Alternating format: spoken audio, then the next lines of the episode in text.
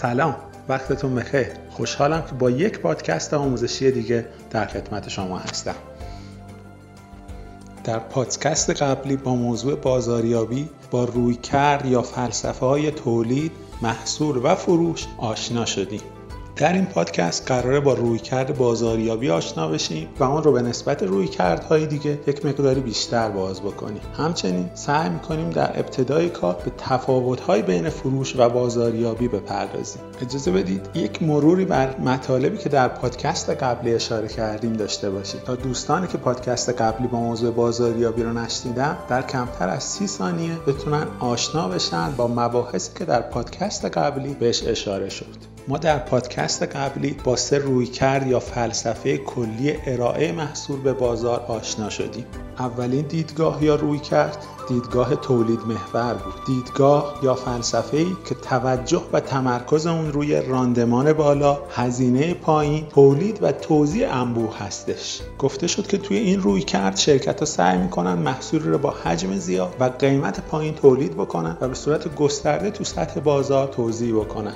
و مبنای فلسفه ذهنی این دیدگاه هست که بازار به محصول ما نیاز داره و هرچی بیشتر تولید بکنیم می‌تونیم سود بیشتری حاصل بکنیم و بررسی کردیم که در بازارهای انحصاری یا هنگامی که تقاضا روی یک کالا بسیار زیاده از جمله بازارهایی هست که این دیدگاه می‌تونه موفقیت آمیز باشه. دیدگاه یا رویکرد بعدی رویکرد محصول محور هستش. رویکردی که تمرکز اون روی بهترین کیفیت با بالاترین عمل کرد و آخرین ویژگی هستش. در این روی کرد شرکت ها به دنبال این هستند که بتونن محصولی با کیفیت برتر ارائه بکنن و کارآفرینان و مدیران این شرکت ها اعتقاد دارن اگر بتونن محصولی با کیفیت خوب ارائه بدن بازار همواره خواستار چنین محصولاتی هستش. و بعد از اون به بررسی بازار پرداختیم و دیدیم که در بعضی از مواقع مشتری ها حاضرند که برای یک محصول با کیفیت هزینه بیشتری بکنن. اما یک نکته اساسی رو گفتیم که باید کیفیت از دیدگاه مشتری تعریف بشه. فلسفه سومی که بررسی کردیم فلسفه یا دیدگاه فروش هستش که توجه و تمرکز اون بر فروش محصولات تولید شده شرکت هست. سعی می‌کنه این محصولات تولید شده رو تبدیل به پول نقدش بکنه و سود و منافع شرکت دفاع بکنه. در فلسفه فروش ما نقطه شروع حرکتمون کارخونه هستش. بازاریاب ها و فروشنده ها سعی می‌کنن محصولات تولید شده داخل کمپانی رو در بازار به فروش برسونن.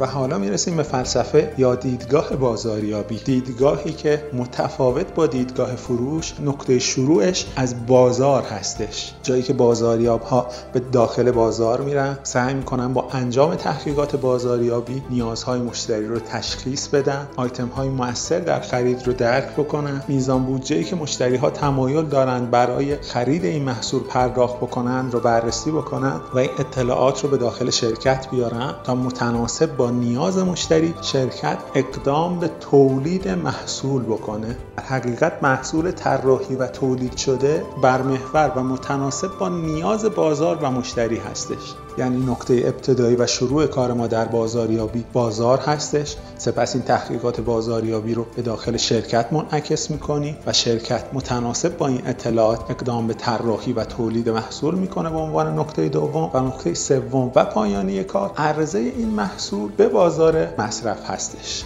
و تفاوت‌های بین بازاریابی و فروش در همینجا رخ میده و اتفاق میفته خیلی از مواقع شما مشاهده می‌کنید که داخل چارت سازمانی ادارات هم شامل واحد بازاریابی هستش و هم شامل واحد فروش. و میشه فروش رو جزی از فرایند بازاریابی در نظر گرفت. شرکت هایی که با دیدگاه بازاریابی به بازار نگاه می‌کنند طبیعتا مزایای زیادی برخوردار هستند و بازار هم استقبال بیشتری از محصول این شرکت ها به عمل میاره دلیلش هم تناسب محصول تولید شده در این شرکت ها با نیاز بازار هستش. و در یک کلام میشه گفت توجه و تمرکز ما در بازاریابی بر نیازهای خریداران هستش. صفحه بازاریابی به صورت کامل تمام ارکان سازمان رو در بر می‌گیره و اصطلاحا به اون بازاریابی کلنگر هم میگن. که تحریزی، تهیه و اجرای برنامه ها و فرایندها و فعالیت ها با رعایت وابستگی و گستردگی این فعالیت ها شکل گرفته. بازاریابی کرنگر رو به چهار هیته تقسیم می‌کنن.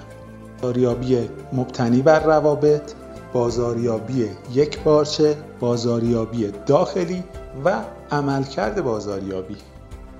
در بازاریابی مبتنی بر روابط ما به دنبال ایجاد روابط بلند مدت و رضایت بخش بین شرکت و تمام زینفعان هستیم.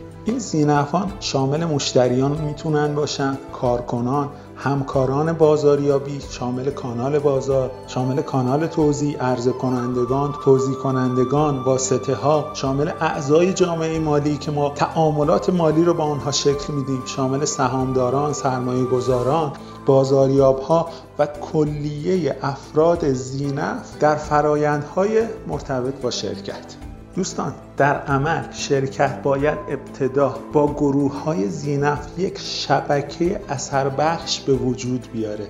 به خاطر همین هستش که شما شاهد هستید. شرکت ها برندشون براشون ارزشمنده تمایل دارن در مقابل تمام افراد مرتبط و داخل شرکت خوشنام باشن و خیلی از مواقع هزینه هایی رو بر عهده می‌گیرن و هزینه هایی به شرکت متحمل میشه و شرکت پرداخت می‌کنه که اگر فقط از جنبه مالی نگاه بکنیم امکان داره ضررده باشه. اما شرکت ها به دنبال رضایت و خوشنامی در شبکه زینفان خودشون هستن. اگر این اتفاق بیفته قدم دوم فقط احتیاجه که شاهد سود حاصل از این رابطه باشه.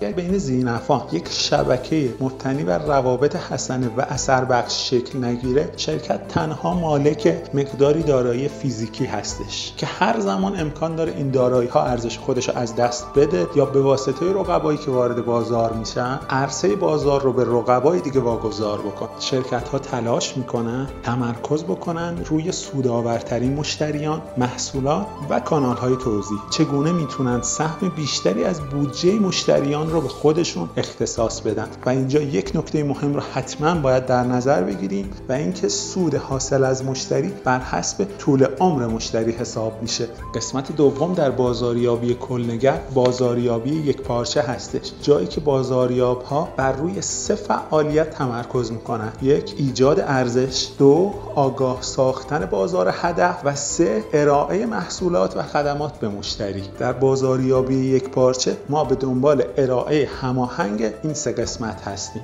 بازاریاب باید هر کدام از فعالیت های بازاریابی رو متناسب با سایر فعالیت ها تحریزی و برنامه ریزی و اجرا بکنه. اگر بخواید اطلاعات بیشتری داشته باشید شرکت ام در سال 2000 خودرو مینی کوپر خودش رو به همین شیوه به بازار عرضه کرد که مثال های اون رو می‌تونید داخل اینترنت و کتاب های بازاریابی ببینید و کامل مطالعه فرمایید عرصه بعدی بازاریابی داخلی هستش. جایی که تمام ارکان سازمان در امر بازاریابی دخیل میشن. در بسیاری از موارد فعالیت های بازاریابی در درون سازمان مهمتر از فعالیت های بازاریابی خارج از سازمان هستش.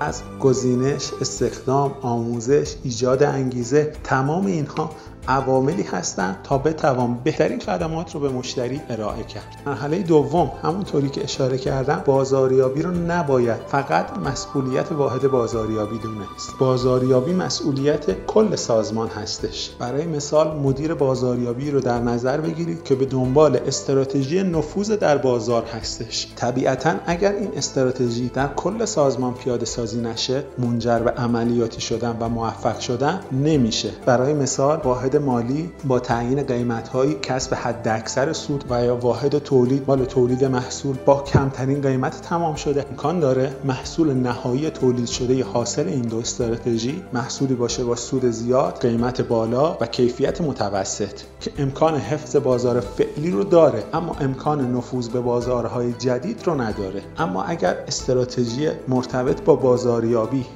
از طرف مدیر ارشد شرکت طرفی از تعامل واحد بازاریابی با واحدهای همردیف به صورت کامل در کل سیستم پیاده سازی بشه این امکان رو فراهم می‌کنه که استراتژی نفوذ در بازار با محصولی با کیفیت عالی و قیمت مناسب موفقیت آمیز پیاده بشه و در طولانی مدت به واسطه افزایش فروش سود بیشتری رو نصیب شرکت بکنه. برای اجرای بازاریابی داخلی لازمه که تمامی واحدهای داخل سازمان عملکرد یک پارچه داشته باشند و در نهایت قسمت چهارم عملکرد بازاریابی. عملکرد بازاریابی تحت نتایج عملیات مالی و غیر مالی شکل می‌گیره. عواملی که در نهایت تمام اونها منجر به سود یا زیان شرکت میشه. از عوامل مالی که در عملکرد بازاریابی تاثیر دارند می‌تونیم به عواملی مثل حجم فروش یا سود حاصلش فروش اشاره بکنیم و از عوامل غیر مالی به مسائلی مثل درصد از دست دادن یا به دست آوردن سهم بیشتری از بازار درصد رضایت مشتریان از خرید انجام گرفته رضایت مشتریان از کیفیت محصول و خدمات ارائه شده. همچنین دیدگاه اصول اخلاقی و اجتماعی مؤثر در محصول. تمامی عوامل در کنار هم هستند که بازاریابی کلنگر رو تشکیل میدن و در فلسفه بازاریابی به تمامی عوامل دقت میشه. در فایل بعدی ما با متغیرهای اصلی بازاریابی یا همون چهار پی آشنا میشیم. ممنونم از وقتی که برای شنیدن این فایل گذاشتید. من مهدی محسنی هستم. بدرود. خدا نگهدار.